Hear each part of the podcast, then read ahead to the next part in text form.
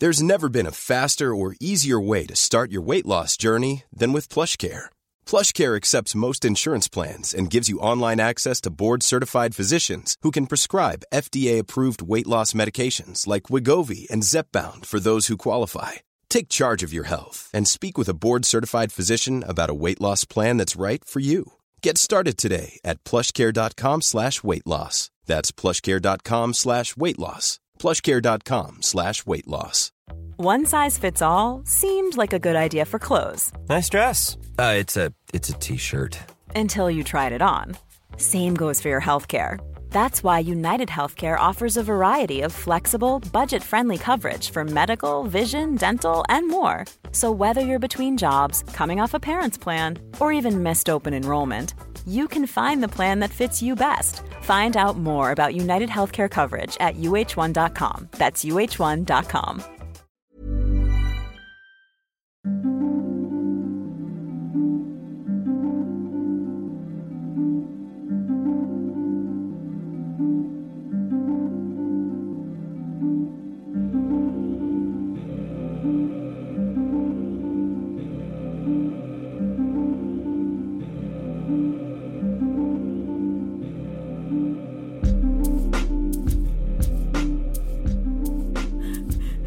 Okay, I'm recording anyways!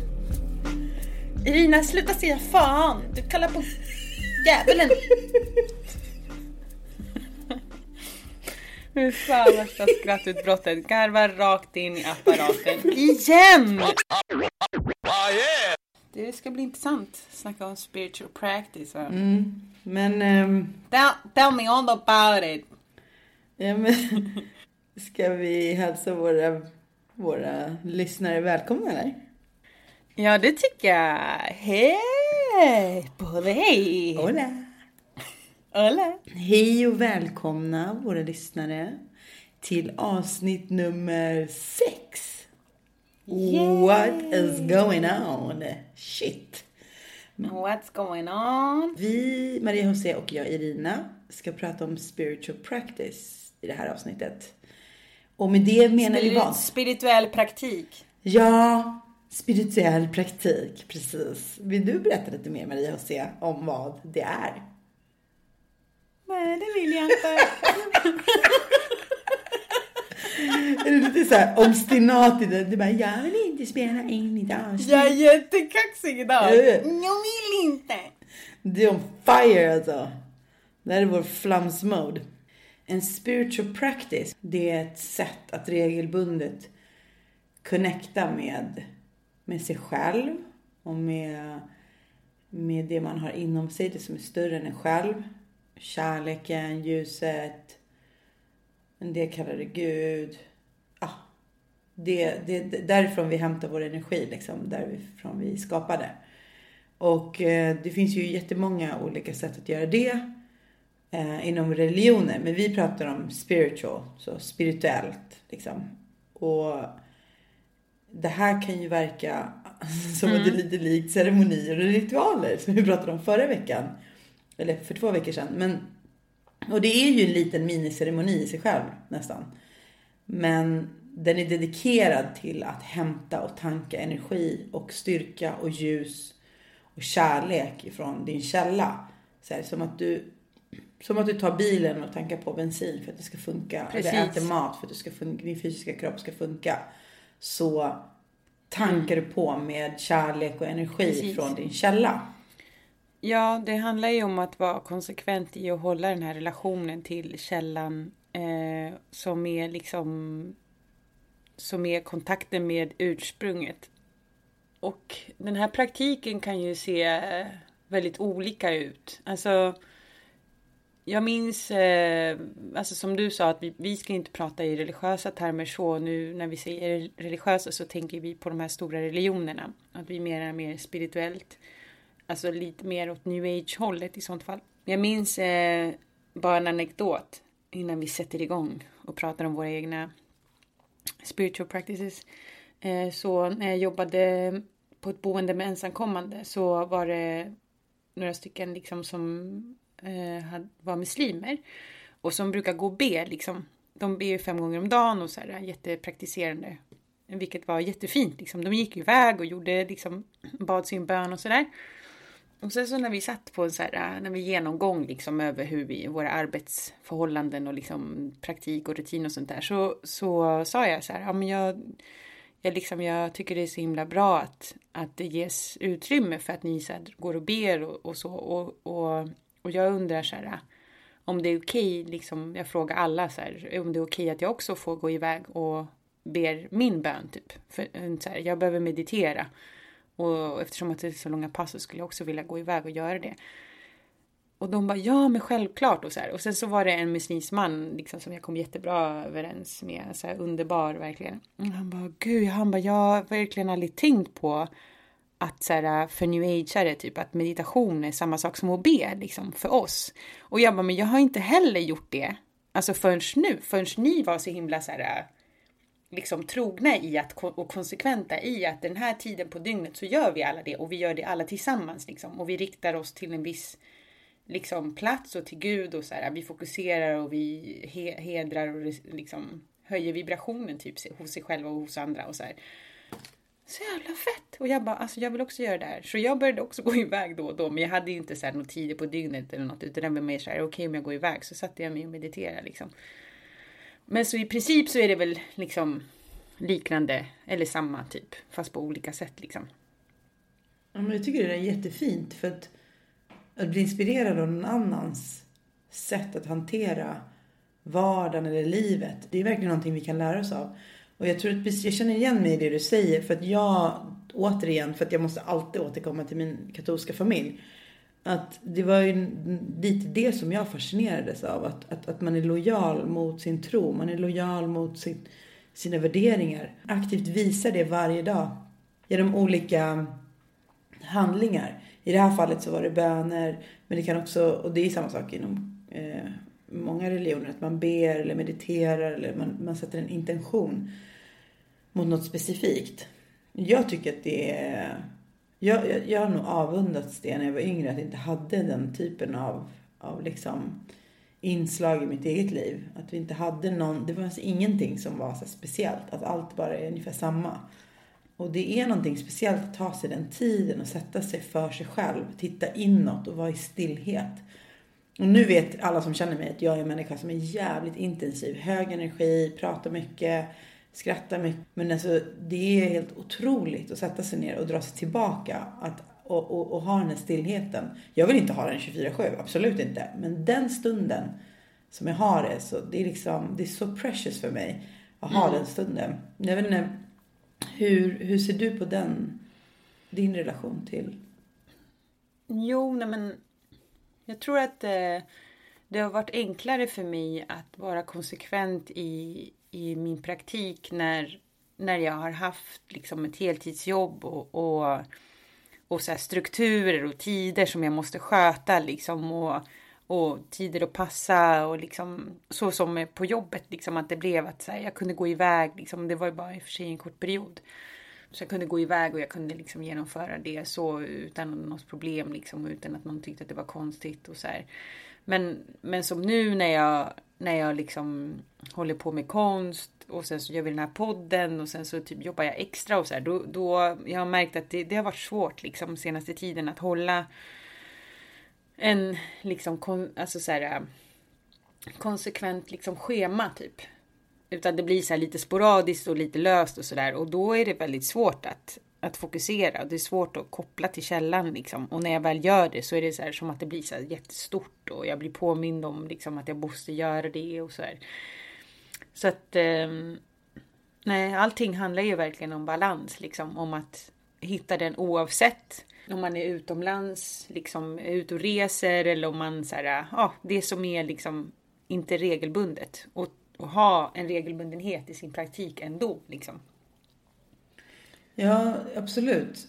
Dels för att, för att det här ska funka på ett bra sätt. I alla fall för min egen del. Jag kan bara prata om min personliga liksom, mm. erfarenhet. Så känner jag att, att det är när jag är regelbunden i min spiritual practice. Eh, då får jag bäst effekt. Och det handlar inte om att jag måste sitta en lång stund. Jag är ensamstående mamma till två barn Jag kan inte sitta en timme och meditera per dag. Jag gör inte det. Eh, men det räcker. Alltså ibland räcker det att göra fem minuter om dagen, morgon, kväll. Alltså det gör enorm skillnad. Alltså jag tror att om man förstod hur stor skillnad det gjorde för en. Jag kan ju inte tala för hur det skulle funka för alla andra. Men det finns ju vetenskap som bevisar att meditation är extremt välgörande för människan. Um, och det är så värt, alltså den, den lilla tiden jag lägger på det är så värt. Och när, och när jag börjar lägga värde i min spiritual practice, att jag själv uppskattar den, att jag själv ser att det här är välgörande för mig. Då blir det självkärlek, det blir någonting som jag ärar i mig själv och från det, därifrån jag hämtar min energi. Och sen blir det en vana. Sen är det något man gör varje dag och just så här att vara konsekvens. Det är precis som att träna eller eh, bli bra på någonting, vässa 10 000 timmar och allt det här. Så när man vill bli bra på någonting eller vill liksom eh, jag vet inte, inkorporera den i sitt liv. Då måste man göra det konsekvent. Men det är inte så svårt. Jag tror att det, man, jag hade svårt när jag började. Att det är så här, det var oregelbundet. Men när det väl satt så... Och nu är det så här, nu, nu om jag är utan det så... Ibland på helgerna så är det svårt för mig. Precis som du säger, när man inte har rutiner. Kan det vara svårt för mig att få, få till det. Men, men och då känner jag så här, jag längtar tills att jag får sätta mig igen och göra det här. Um, men, men Maria, hur ser din spiritual practice ut? Uh, den har ju varit den har ju sett väldigt olika ut genom åren. Beroende på vad jag har känt att jag vill utforska. För att um, jag har haft liksom perioder då jag har mediterat väldigt intensivt. Um, och sen så um, Ja, en period för några år sedan minns jag att jag mediterade jätte, jätte, jättemycket. Och det blev liksom, jag har ju svårt med balans. Jag är vädur så jag är så här eldtecken som bara wow, ska göra saker och ting väldigt intensivt. Um, och då minns jag att när jag gick in för det jättemycket så var det som att jag Ja men det var liksom, ja det hände, gud det känns så svårt att berätta det här.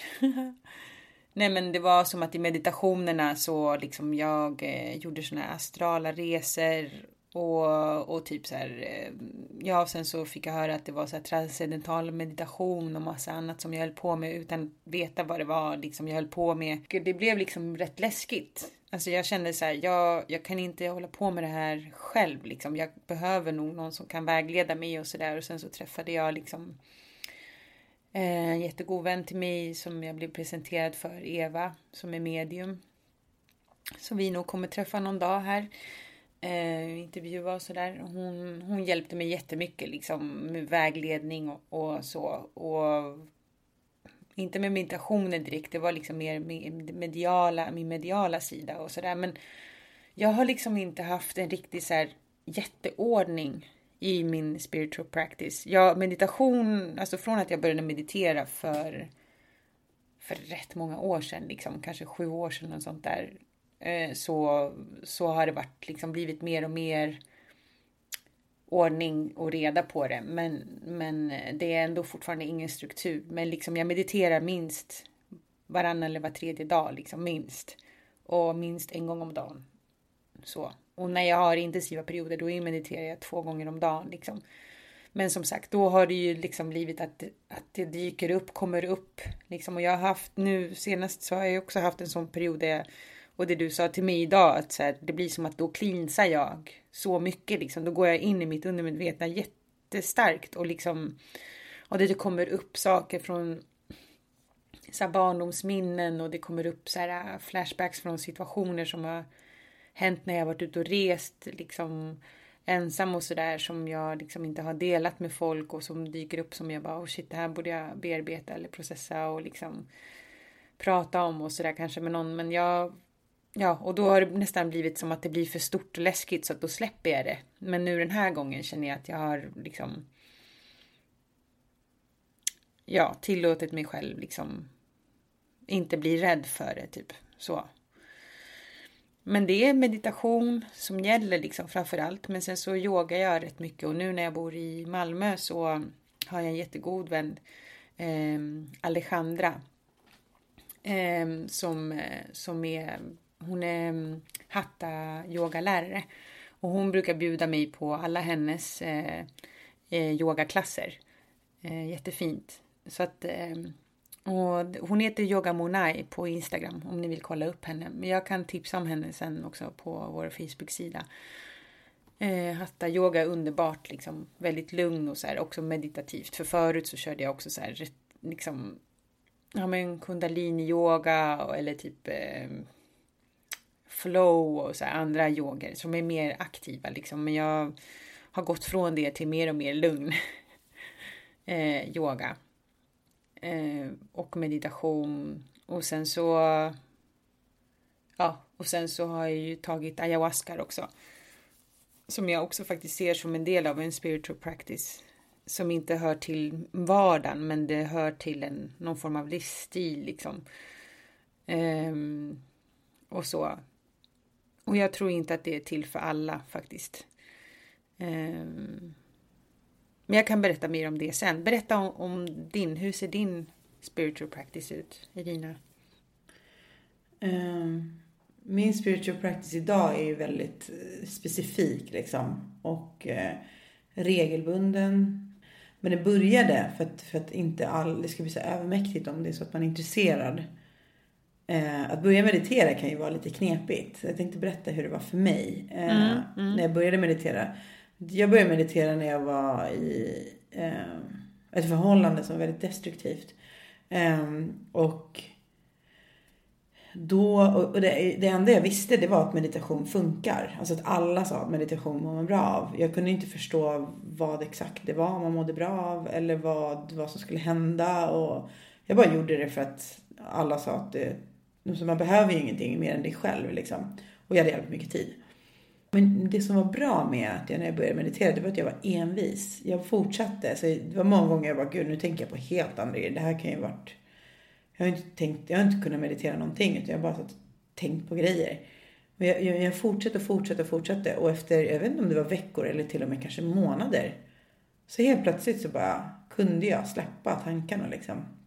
Jag tror att man, man får inte ge upp för tidigt för att det är ovant att helt plötsligt bara gå in i sig själv och vara trygg där när man inte är van. Vi har vi inte mediterat sedan vi var barn eh, och är vi väldigt uppjagade då är det svårt att, att varva ner. Men det går eh, till slut. Så när jag väl fick fnurr på det och det, det, jag fick en insikt, eller en insikt, jag, en eh, man som jag tycker om jättemycket det säger inte jag så ofta, men ja, en, en man som jag tycker liksom är sympatisk. Eh, det är eh, en man som heter Davigi. Han, han är liksom meditationsutövare. Eh, mm. han pratar om så myter som man har, saker som man tror kring meditation som inte är sanna. Och en av de sakerna som han sa, det var att, att, att många, ofta tror man att när man mediterar så tror man att någonting så här, spektakulärt ska hända när man sitter där tyst och tittar inåt. Man tror att man ska se något ljus eller få, få så här, att saker och ting ska klarna eller att det ska här, hända något speciellt liksom under meditationen. Och, eh, men då sa han det, liksom, om du mediterar en, en timme, en halvtimme, fem minuter. Så det är inte, det är inte nödvändigtvis under de, de, man kan få insikter under meditationen, definitivt. Men det kan lika gärna vara så att du blir, att du mediterar och det händer ingenting. Alltså hur länge som helst. Men du kanske blir inspirerad till att göra någonting. Eller kommer på något. Eller drivs till något speciellt håll. Eller det dyker upp en möjlighet eller så. På grund av att du mediterar. Så allting handlar inte om att det ska hända någonting under meditationstiden när du sitter tyst. Ehm, för mig har det varit både och. Jag har fått jättestarka insikter. Alltså en av de insikterna som jag fick, som jag förstod att meditationen funkar, det var ju att jag skulle lämna det här destruktiva förhållandet som var jättedestruktivt. Mm. Uh, och alltså jag var ju i liksom... Jag, jag, jag, var, jag var så svag så jag, jag kunde liksom inte komma på det intellektuellt. Men i med, genom meditationen så fick jag det som en insikt, som en magkänsla. Och jag har alltid litat på min magkänsla. Så då kunde jag lita på den känslan. Du måste lämna det här, du måste dra. Eh, mm. Och, då, och då, då litade jag på min magkänsla. Och det var tack vare, det vet jag 100% Mm. Att det var tack vare att jag mediterade. För då, då var det som att det satte sig i kroppen. Jag bara kände exakt, det här måste jag göra.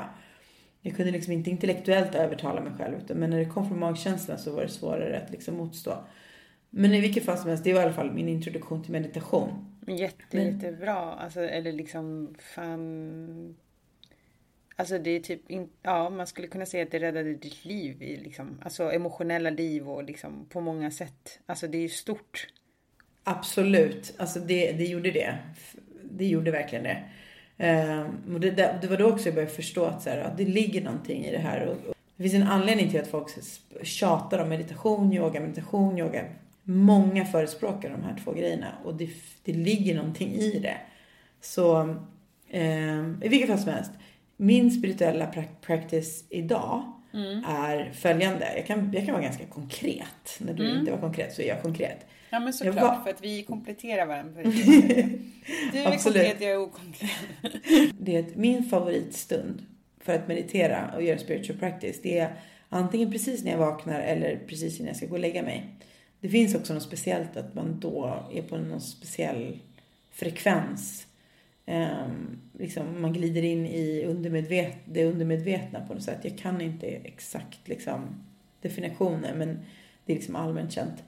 Ja, man är som mest vaken då. Ja, mottaglig typ. Ja, precis. Um, och så. så då, det jag gör på morgonen det är att jag går upp faktiskt. Jag går upp nästan mellan 45 minuter och en timme innan mina barn och jag sätter igång med vardagliga eh, bestyr på morgonen. Eh, och det här kan ju verka jättejobbigt men, men för mig är det så värt det. Eh, då går jag upp, när jag vaknar på morgonen så sätter jag på klockan, när min klocka ringer då ligger jag ungefär en kvart och bara kör tacksamhet. Jag eh, tackar för allt möjligt och det är olika typ varje dag. Ibland kan det vara bara att jag typ så tack för att jag ens pallar vakna så här tidigt. Ibland kan det vara stora saker. Eh, jag bara går igenom saker som jag är glad över liksom. Hitta vad som helst. Sen när min klocka ringer igen efter 10 minuter, en kvart. Så sätter jag mig upp. Man måste, jag måste sitta där uppe och meditera. Sätter jag mig bekvämt. Antingen i mitt sovrum eller vid mitt altare. Och så mediterar jag i en kvart, 20 minuter. Eh, och jag brukar försöka att ta så djupa andetag som möjligt. Alltså precis när man tror att man inte kan ta djupare andetag, då försöker jag liksom ta en, två sekunder till.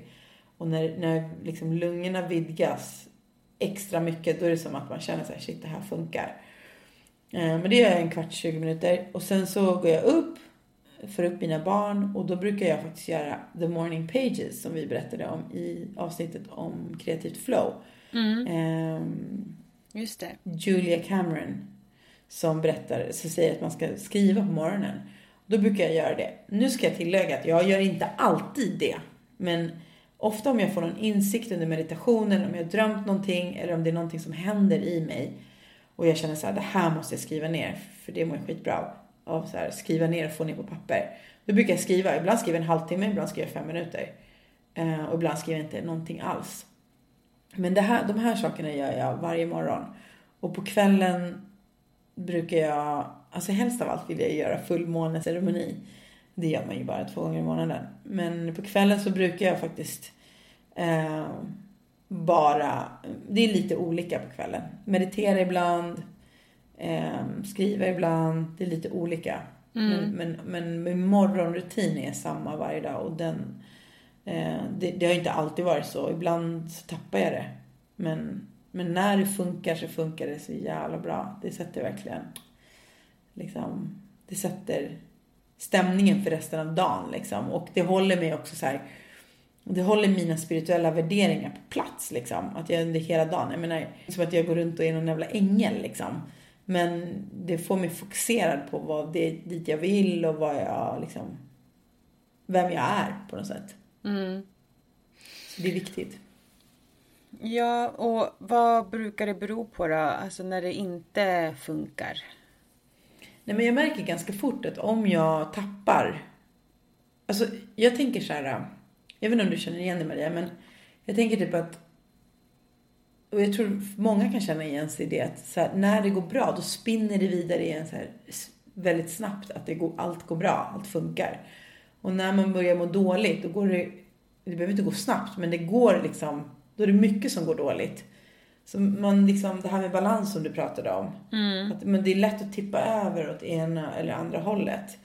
Och just det här med att Jaha, du menar när det går dåligt? Alltså, Du menar när det går dåligt eh, allmänt med massa saker, liksom med allt Ja, annat? precis. Med att pussla ihop vardagslivet? Ja, eller bara att man så här, då, då märker jag så här, shit, jag måste eh, hitta tillbaka till mitt inre lugn liksom. Det låter så jävla töntigt att säga det, förlåt. Alltså det låter så jävla corny. Nej, Eh, men gud, jag alltså- tycker det är jätte... Alltså, sånt där kan jag ju säga till folk på stan. Liksom. Ja, jag vet att du kan göra det, men jag är så himla känslig för ord. Och jag tycker så här, äh, alltså, man har hört eh, medelålders kvinnor som börjat med yoga säga hitta ditt inre lugn så många gånger så att så här, jag vill typ inte att någon ska säga hitta ditt inre lugn resten av världshistorien på svenska. Förlåt att jag lite hatar det, men jag tycker det är så här, vissa saker blir så jävla uttjatade. Men det handlar faktiskt om det. Det handlar om att liksom det är jävligt flummiga och jävligt klyschiga också. Men eh, när man gör den här, när man verkligen tar ansvar och är sann mot sig själv och bara har sin spiritual practice som är viktig. För det är en daglig påminnelse om vem du är och vad du gör. Eh, och det hjälper skitmycket. No, det, och det, så här, det hjälper med typ allt möjligt. Inte bara så här, åh jag vill vara spirituell för att jag tycker det är kul. Utan för att attraktionslagen ska funka och för att du ska ha bra relationer eh, med din familj, med din partner, med dina vänner, med dina arbetskollegor. För att du ska nå dina mål, för att du ska vara en jävligt nice medmänniska och hålla fokus liksom. Så det handlar inte bara om att så här, jag tycker det är jättemysigt att sitta på en kudde i fem minuter varje morgon. Utan det är liksom, vad ger det? Och jag tycker att det är ett jävligt billigt pris för allt det det ger. Ehm, för mig personligen.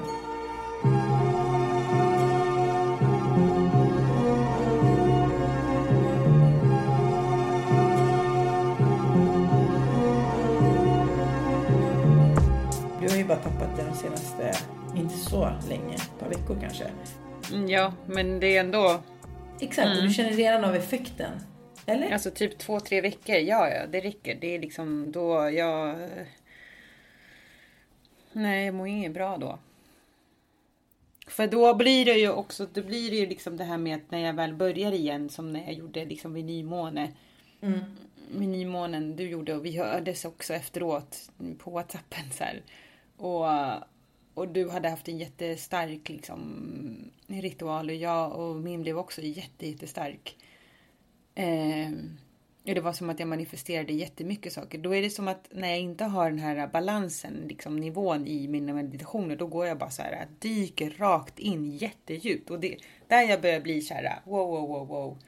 Och då typ pausar jag lite mina meditationer har jag börjat förstå undermedvetet för att jag blir så här lite rädd liksom för att jag kan inte greppa det. Men om jag gör lite varje dag liksom eller mer och mer i vissa dagar och så här.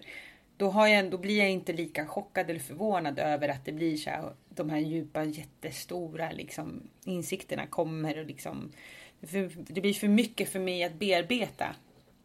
Alltså det, det, det är som att jag gräver för djupt i mitt undermedvetna då plötsligt.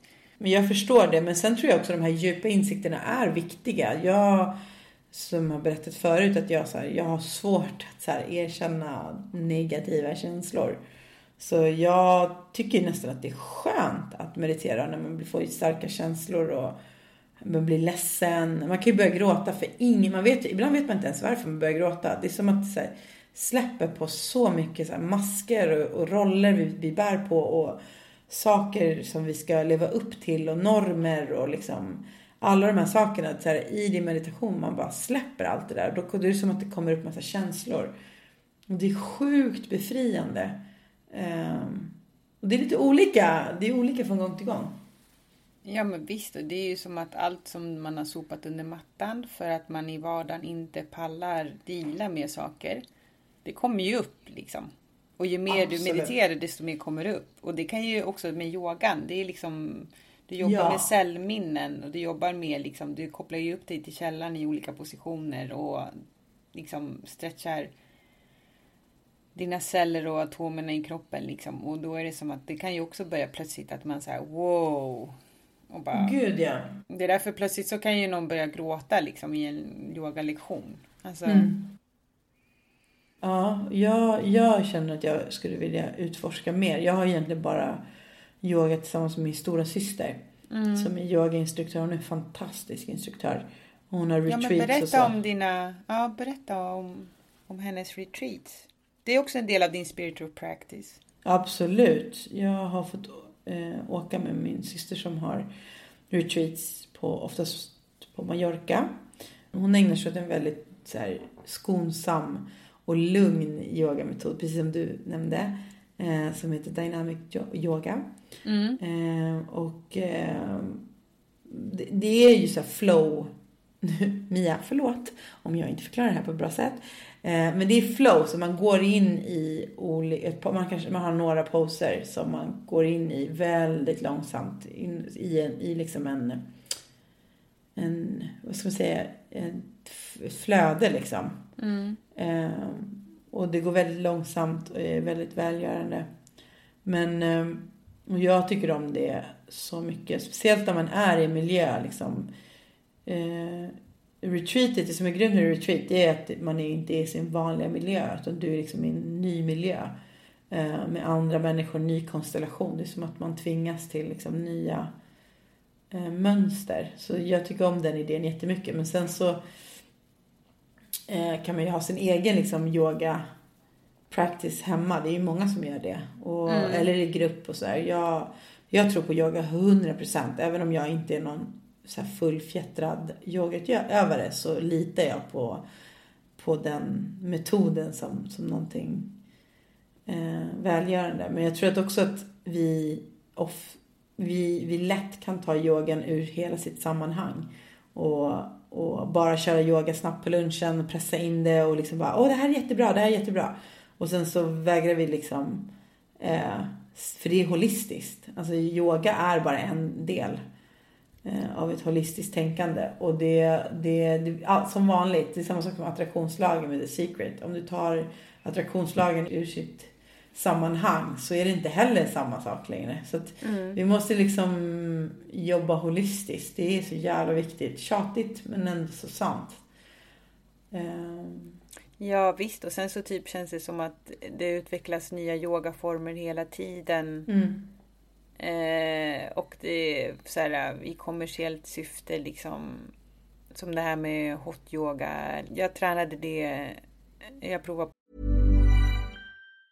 Mom deserves the best, and there's no better place to shop for Mother's Day than Whole Foods Market. They're your destination for unbeatable savings, from premium gifts to show-stopping flowers and irresistible desserts. Start by saving 33% with Prime on all body care and candles. Then get a 15-stem bunch of tulips for just $9.99 each with Prime. Round out Mom's menu with festive rosé, irresistible berry chantilly cake, and more special treats. Come celebrate Mother's Day at Whole Foods Market. Hi, I'm Daniel, founder of Pretty Litter. Cats and cat owners deserve better than any old fashioned litter. That's why I teamed up with scientists and veterinarians to create Pretty Litter. Its innovative crystal formula has superior odor control and weighs up to 80% less than clay litter. Pretty Litter even monitors health by changing colors to help detect early signs of potential illness. It's the world's smartest kitty litter. Go to prettylitter.com and use code ACAST for 20% off your first order and a free cat toy. Terms and conditions apply. See site for details. Hey, it's Ryan Reynolds, and I'm here with Keith, co star of my upcoming film, If, only in theaters, May 17th. Do you want to tell people the big news? All right, I'll do it. Sign up now and you'll get unlimited for $15 a month in six months of Paramount Plus Essential Plan on us. Mintmobile.com slash switch. Upfront payment of $45 equivalent to $15 per month. Unlimited over 40 gigabytes per month. Face lower speeds. Videos at 480p. Active Mint customers by 531.24 get six months of Paramount Plus Essential Plan. Auto renews after six months. Offer ends May 31st, 2024. Separate Paramount Plus registration required. Terms and conditions apply if rated PG. på det eller tränade det ett tag. Liksom. Och visst, jag förstår folk som tränar det, men det är också så här.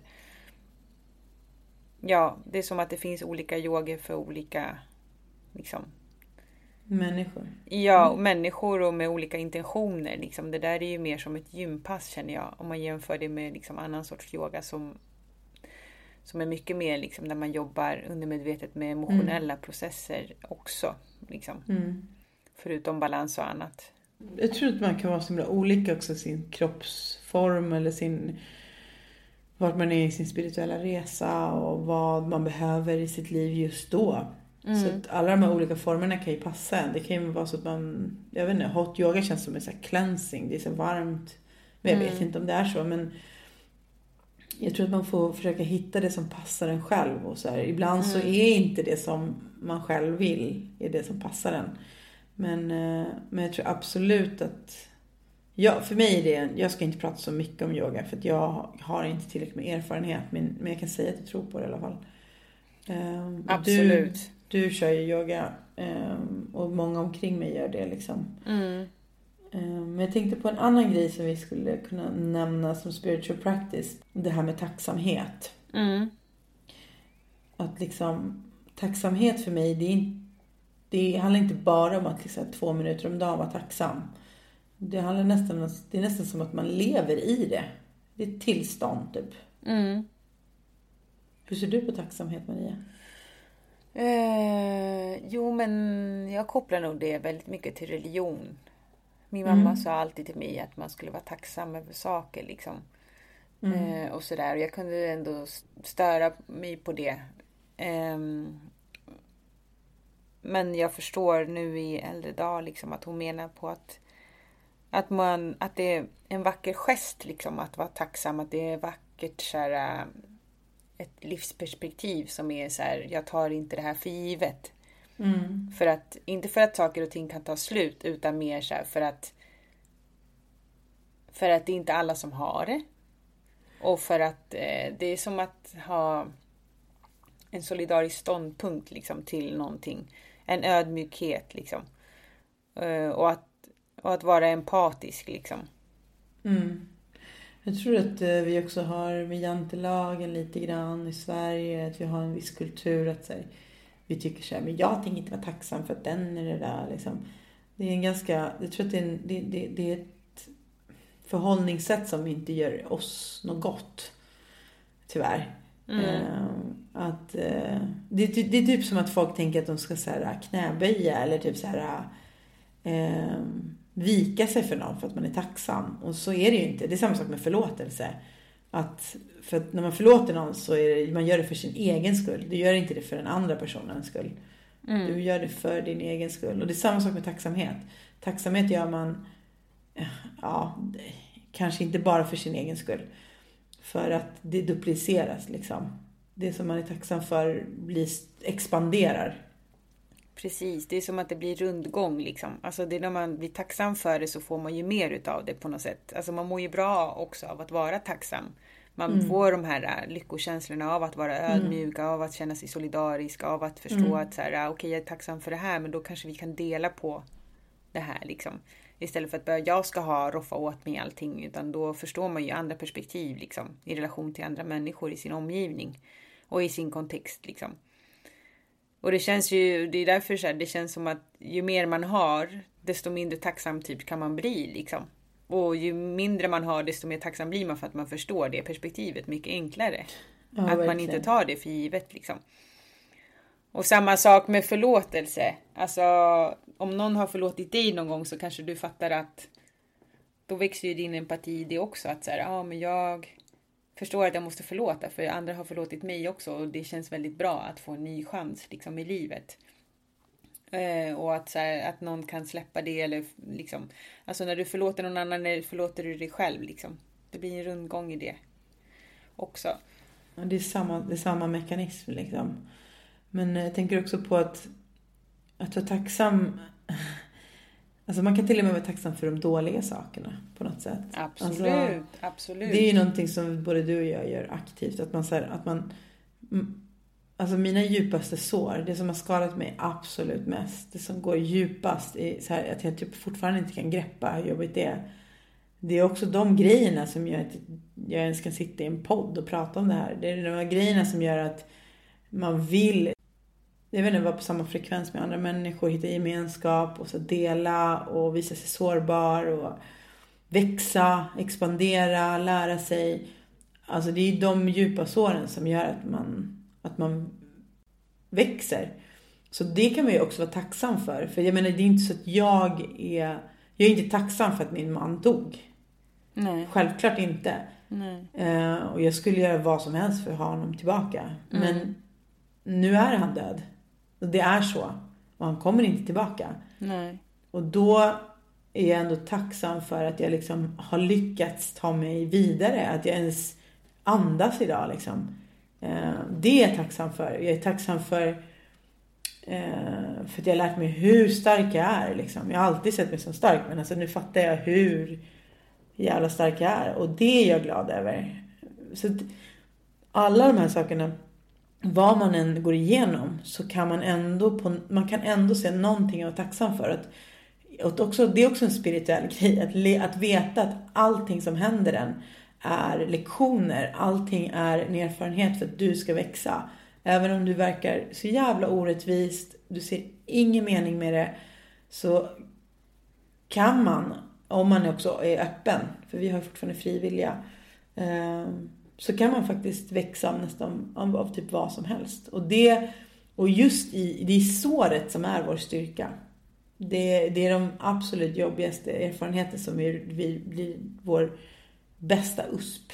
Unique selling point. Alla människor får ju gå igenom jättemycket saker liksom. Men sen så händer livet eller så här, vi växer, vi väx, föds in i en kropp liksom i en period på planeten i en viss samtid som gör att vi får uppleva saker. Och allting handlar egentligen bara om hur vi hanterar de här situationerna. Om vi accepterar dem som de är, om vi förlåter situationen, om vi ändå är tacksam för det, om vi ändå sänder ljus till alla de som sänder oss mörker liksom. Om vi ändå alltid ser det positiva, eller alltid, men så mycket vi orkar liksom. Men att så här, det, det är som min mamma bara, jag minns när jag var liten liksom, det var ju ofta så här, hon inte förstod. Hon kunde, som vi pratade om tidigare innan vi började sända idag, det blev en kulturkrock liksom. Hon hade jättesvårt att förstå att jag kunde tycka saker och ting var jobbiga. Eftersom att det inte ens går att jämföra överhuvudtaget, liksom hennes uppväxt med min uppväxt. Så när jag tyckte saker och ting var jobbiga så tyckte hon bara typ att jag var patetisk. Hon sa det ju inte så men jag såg det och hon liksom var så här. Du måste bara bli starkare. Du måste bara liksom gå igenom, ta dig igenom det här. Och hon brukar alltid bara säga på spanska så här. Ja, men det här var din lott i livet liksom. Och det är bara acceptera, lär dig, processa liksom. Och så här. Och bara ju snabbare du lär dig det här och hanterar det desto bättre liksom. Ju tidigare du förstår din kontext, ditt sammanhang i ett land där du inte är född eller liksom där du inte har påbrå ifrån och där massa saker i världen. Du kan vara liksom i någon by uppe i något berg liksom där du inte fattar språket, ingenting. Bara, ju snabbare du förstår att okej, okay, det här är sociala koder, det här är det här, liksom, jag måste överleva på det här, jag måste vara ödmjuk, jag kan inte komma hit med liksom översittarattityd och allt sånt där som man kan lära sig liksom. Eh, utan verkligen så här äh, komma liksom med någon form av respekt och ett fint förhållningssätt till dit man kommer så kommer man överleva lättare liksom. Och allt det här är saker som jag processar faktiskt helt ärligt i, i mitt spirituella jag. Det har ju att göra med eh, liksom emotionella processer. Ja men precis och emotionella processer Eh, det är som att när man försöker läka någonting, då är det som att egot är där och, och, och, och petar och håller på och stör och, och ska tycka massor och tycka att du liksom borde komma över det här och varför har du, håller du fast vid något gammalt och så vidare. Jag ska alltid kritisera. Men när du mediterar, då connectar vi till det undermedvetna och till själen och till det större. Och där är du liksom... Där är du... Ditt sanna jag har ju ett fantastiskt värde. Och när du slappnar av i det, då är det som att du, ditt, ditt, ditt emotionella sår kan läka där, i den miljön. När den är liksom vårdande, en vårdande miljö, en kärleksfull miljö.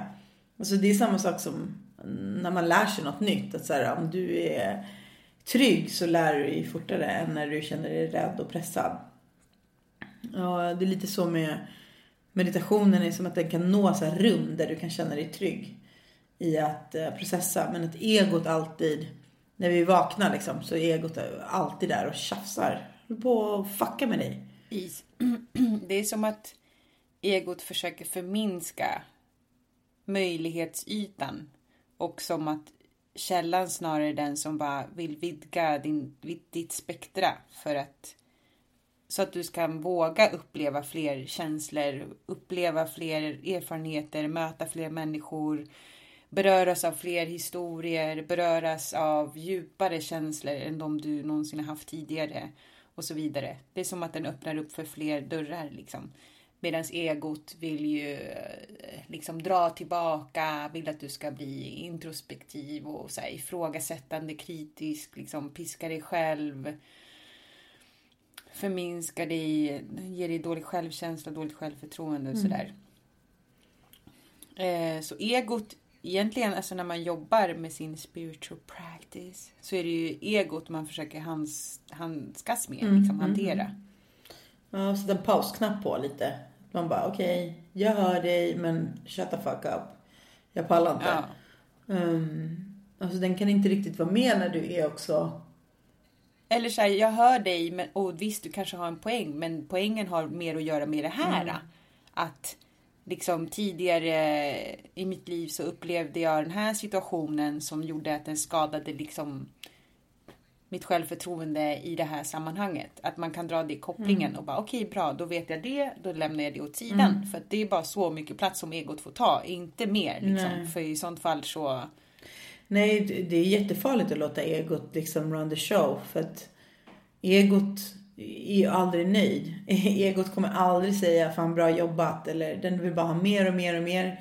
Den är perfektionist och den är missnöjd. Så det, det, det, det är någonting som du aldrig kan tillfredsställa. Du kan aldrig tillfredsställa egot till 100%. Så att, att, att, att ens ha en ambition att göra det är liksom lönlöst. Så därför så får man inte liksom, det, man kan inte låta sig styras av egot. Nej, alltså för egot är ju den som blir, eh, den är omättbar. Så att den leder ju till att du blir psykopatisk. Det leder till att du blir narcissistisk. Det leder till att du, alltså när man säger egocentrisk, det är liksom ingen skämt. Alltså då menar man ju verkligen mm. att du inte kan se bortom ditt individuella spektrum. Liksom. Du kan inte bara se, du kan bara se dig själv. Inte längre än så. Och det är ju skadligt mm. beteende. Mm. Liksom. Jo, och i det spirituella också att, att fokusera för mycket på sig själv. Alltså så här, att, att förstora sin egen liksom. Alltså det, det, det, det är lite dubbelsidigt det där för att vi, vi är både mycket större än vad vi tror. Men vi är också mer obetydliga. Alltså vi är ändå en större del av ett större sammanhang. Eh, men egot måste finnas där. Men den kan liksom inte driva igenom alla projekt. För det är så vi blir utbrända och mår dåligt och mm, skadar oss själva, skadar andra. För att mm ja, enkelt sagt, egot är ju rädsledrivet och eh, när vi går in i meditation, in i liksom, försöker nå själen, då blir vi kärleksdrivna. Då vill vi oss själva väl. Alltså vi lever i en miljö, ett samhälle där vi inte har lärt oss de här sakerna. Eh, och därför så är det, känns det ovant för oss att ens börja tänka de här banorna. Men det är, jag vet inte, jag tycker att det stämmer så jävla bra liksom. Mm. Ja, men det är ju det, alltså nu när vi ändå pratar om det så är det ju det som är lite liksom mitt problem ibland med att hålla min spiritual practice i balans. Att egot är ju, liksom jag känner att jag kan hantera egot rätt bra i min vardag liksom. Jag, det är sällan jag blir avundsjuk eller svartsjuk eller så här, mindre och mindre liksom ju äldre jag blir. Mm så kan jag känna mindre och mindre de här rädsledrivna känslorna. Mm. Men när jag mediterar och når mitt undermedvetna och får insikter eller när jag går så här riktigt djupt in i mina meditationer där jag känner att jag så här tappar kontrollen, där jag känner att jag connectar med andra världar och liksom med andra entiteter och med saker som jag inte känner till. Då kommer typ egot in och bara, ja men Maria, nu är du ute i djupt vatten här äh, lilla gumman typ. Vem tror du att du är? Så här, äh, det här är för stort för dig, du förstår inte det här. Och jag är så här, jo, det, jag vet, jag är, jag är ett med universum, jag vet det liksom. Och så är det som att egot är där och jiddrar med mig. Och då drar jag mig tillbaka, upp igen, liksom tillbaks till det här, liksom den här Mm. nivån eller vad man ska säga, den här eh, frekvensen av så medvetenhet. Och bara så här, nej okej men nu, jag måste chilla med det här. Och så är det som att det går typ några dagar och sen så, ja, och sen så liksom försöker jag så här, göra lättare. Det är så svårt att förklara, men en lättare typ av meditation. Mm. Liksom. Att inte gå så djupt. Men liksom, jag tenderar ju till att falla in i det där som är jättedjupt. Liksom. Jag har, jag har, det är svårt att hålla balansen, men jag tror att det har att göra med, med, med rädsla. Liksom. Och jag blir ju mindre och mindre Mm. rädd för det. Liksom. Eh, definitivt. Eh, men, det, men jag märker att den fortfarande finns där. Liksom. Och att eh, och att jag liksom försöker få utlopp för det i, i så konstnärligt uttryck och så. Och att det där också kommer in liksom ett ego som Mm. bara... Alltså, det, det kommer in i alla liksom sammanhang. Bara att det blir väldigt känsligt när, när jag blir medveten om att den kommer Mm. in i min meditation. Mm. Du ska get the fuck out alltså. Ja, visst. Alltså... Mm. Ja men det är ju inte, här, allt det vi pratar om, det är liksom inte det är erfarenheter också. Alltså vi har ju också erfarenhet av meditation och vår relation till vår spiritualitet och allt det här är, så här, det är saker som växer på sig, som rör sig, som expanderar, eh, som går tillbaka. Ibland kan man tycka att man har skitbra koll på sin spiritual practice, sen tappar man det. Sen är egot där och tjafsar med en bara, men du kunde ändå inte hålla en jävla spiritual practice, jävla, här, du är fan fake typ. Men alltså, då får man ta det tillbaka igen och ta två steg framåt och så här. Det är lite fram och tillbaka men jag tror bara att i grund och botten så måste vi lita på att det fungerar. Eller i alla fall prova på och lita, eller så här, våga lita på att andra har liksom, det har funkat för andra och att varför inte ge det en chans liksom? Istället för Mm. liksom, det finns så mycket vi kan göra faktiskt eh, själva. Sen är det klart att alltså, så här, det här är en resa och vi är på alla på olika ställen. Man kan inte forcera någon annan. Det här så är det bara liksom om man känner sig inbjuden till det. Liksom. Men eftersom just det här med att meditera är själva hörnstenen i både din och min spiritual practice så kanske det vore nice om vi kunde gå lite mer in på djupet vad det gäller det. Hur mediterar du, Maria José? Jag gör lite olika, jag går lite olika tillväga beroende på hur liksom hur djupt in jag vill komma. Eh, om jag vill göra det lite lättare då jag brukar alltid ligga ner. Jag vet inte, jag har försökt sitta några gånger men jag, det funkar inte för mig. Alltså jag måste ligga raklång. Eh, och eh, på min säng Eh, och eh, ibland har jag täcke över och sen är jag frusen av mig. eh, eller jag, alltså jag kan ju meditera på bussar och tåg och, och när jag cyklar ibland. Men det, det är lite, det, det är lite väl det är för så här, man blir lite disträ liksom. Men det bästa är när, när jag, jag liksom får till det att jag är hemma och ligger på min säng och med lite täcke över så att jag blir varm. Och, eh, och så här, när jag sluter ögonen typ så är det som att jag oftast så ser jag typ som någon form av horisont. Eller som liksom figurer, typ kors eller mönster av olika slag som rör sig och så här. Och då är det som att jag följer liksom någon form av ljus i det som jag ser liksom. Och där så följer jag det och försöker, ibland så mediterar jag tyst och ibland med musik och så här, men jag försöker hitta en rytm liksom i det jag ser. Och sen ta väldigt djupa andetag och hitta lugn och liksom och sen är det som att jag svävar bort i någonting liksom. Eh, och så gör jag så en stund. Jag brukar inte ta tid och sådär äh, riktigt. Men, och det är liksom den lite så här lättare varianten som är lite mer så här åt avslappningshållet typ. Eh, jag brukar inte tänka att jag gör det för att slappna av utan det är mer så här äh, jag kopplar bort och slappnar av och så här, känner lugnet och jag känner källan, jag känner kärlek, jag känner positivitet, jag lyssnar på min kropp, liksom, hur mår mitt hjärta, hur mår mina ben, mina fötter, typ som att jag känner efter liksom hur mår mitt huvud och så här. Och sen, men när jag vill göra det lite djupare då, då går jag liksom in typ, genom mitt tredje öga.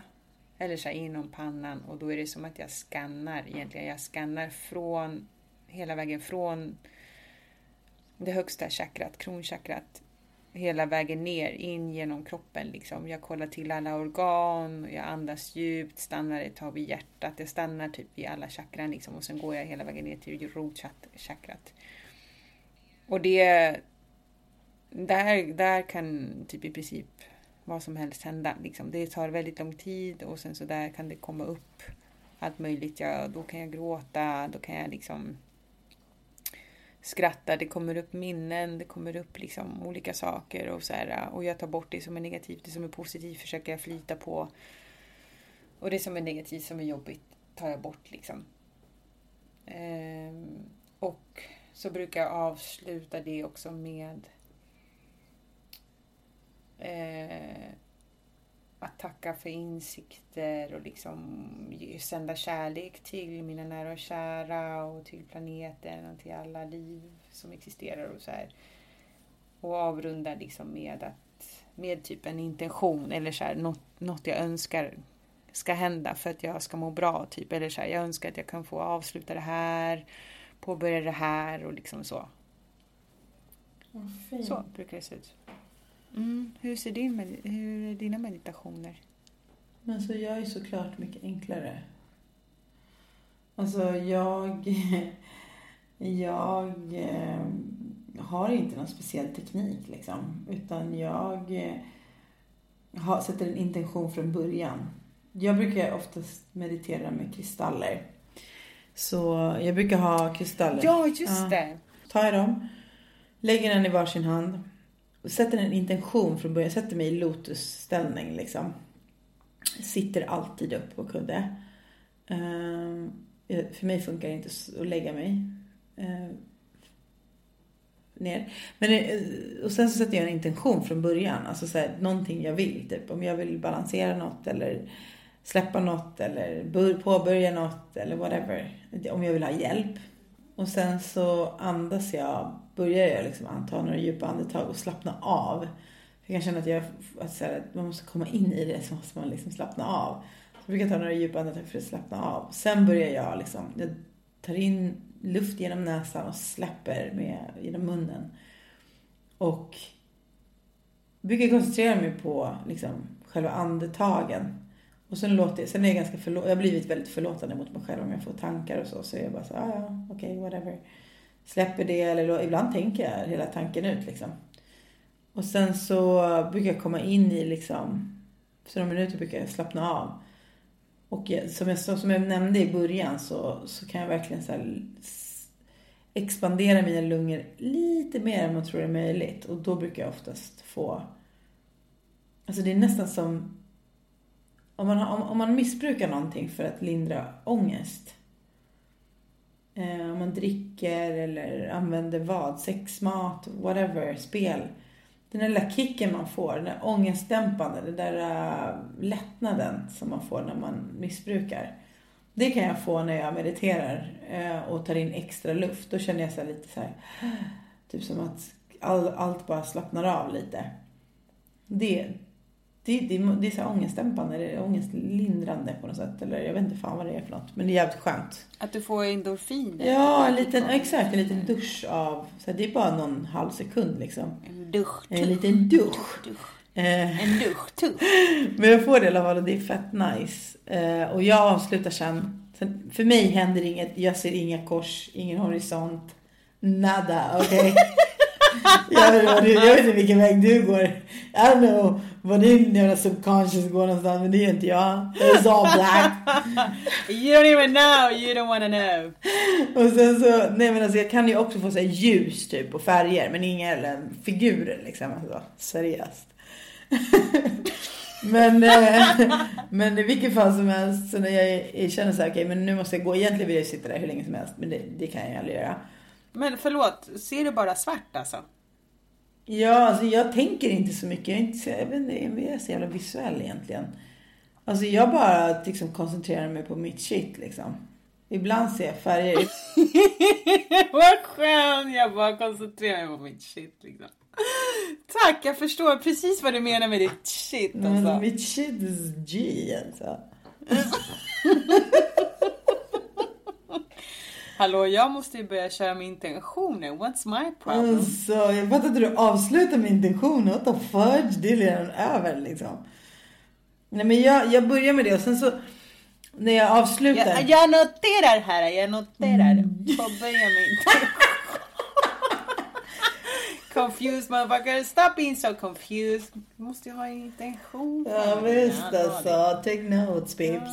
Nej men sen så, det jag gör faktiskt är att Jag gillar att ta notes på vår egna podd. ja. Biggest fan.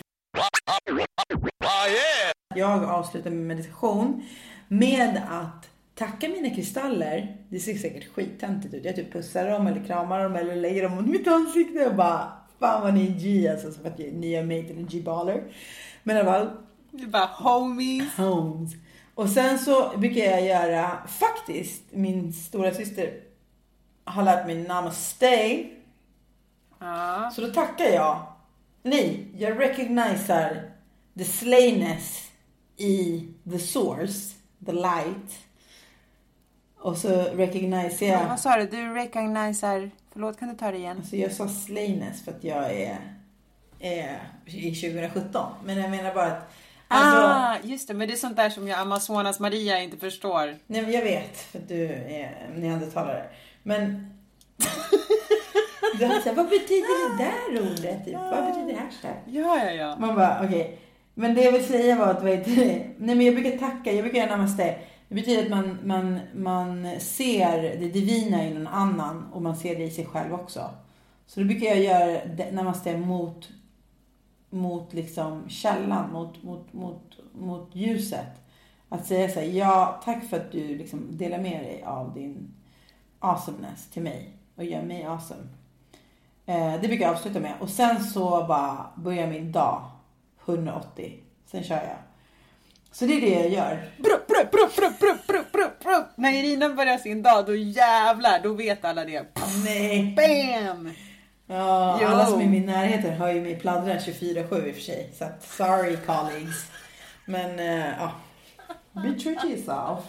Nej men hörru, vad heter det? Det har varit fett nice Maria José. Gud vad fint Irina. Jag måste också börja slaya, vad säger man? Jag måste också börja slaya. I'm taking a note here. Slay your namaste bitches. Next time, start with an intention, end with slaying namaste bitches. Alright! Maria, jag undrar, när du ska meditera, ska du ta fram din lilla post-it-lapp då och bara, vänta, jag måste bara se vad jag ska ta in anteckningar från min egna podd och... Ja, för jag lär ju glömma precis vad vi pratar om nu. Liksom. You know. Ja, men det kommer slaya. Nej, men skitfint Irina, på riktigt. Tack så mycket Maria.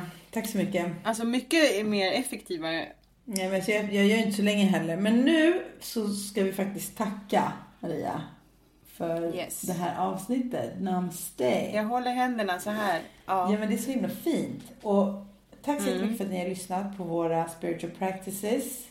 Maria, vad händer nästa gång? Nästa gång? Woho!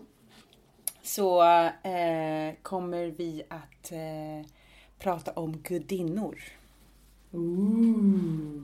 Yeah, you know it. Vi kommer prata om sånt som handlar om hur vi tidigare i historien och numera har dyrkat kvinnan. Yes! Vilket vi aldrig bra, fått lära oss bra. i skolan.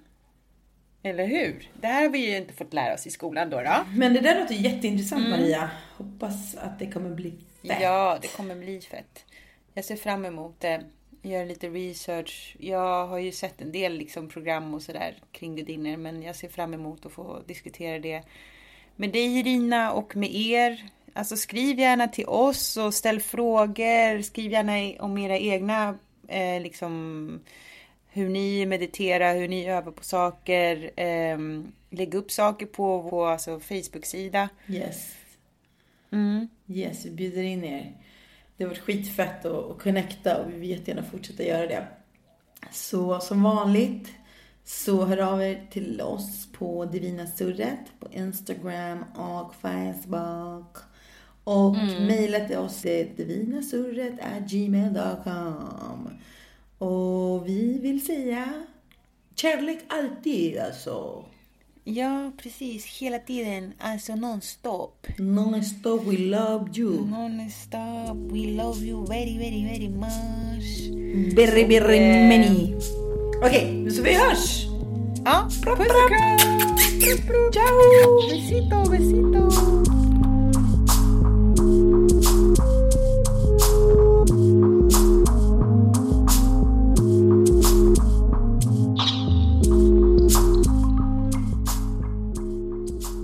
Palo Santo. Stark Palo Santo. Fan, jag borde också köpa Palo Santo. Men fan, mina barn roastar mig dagen efter och bara, mamma, det luktar skitäckligt. Man bara, so could you please respect my spiritual practice because it's really important to me. So. Men, oh, shit. ja, vad ska man göra? Jag använda den ändå.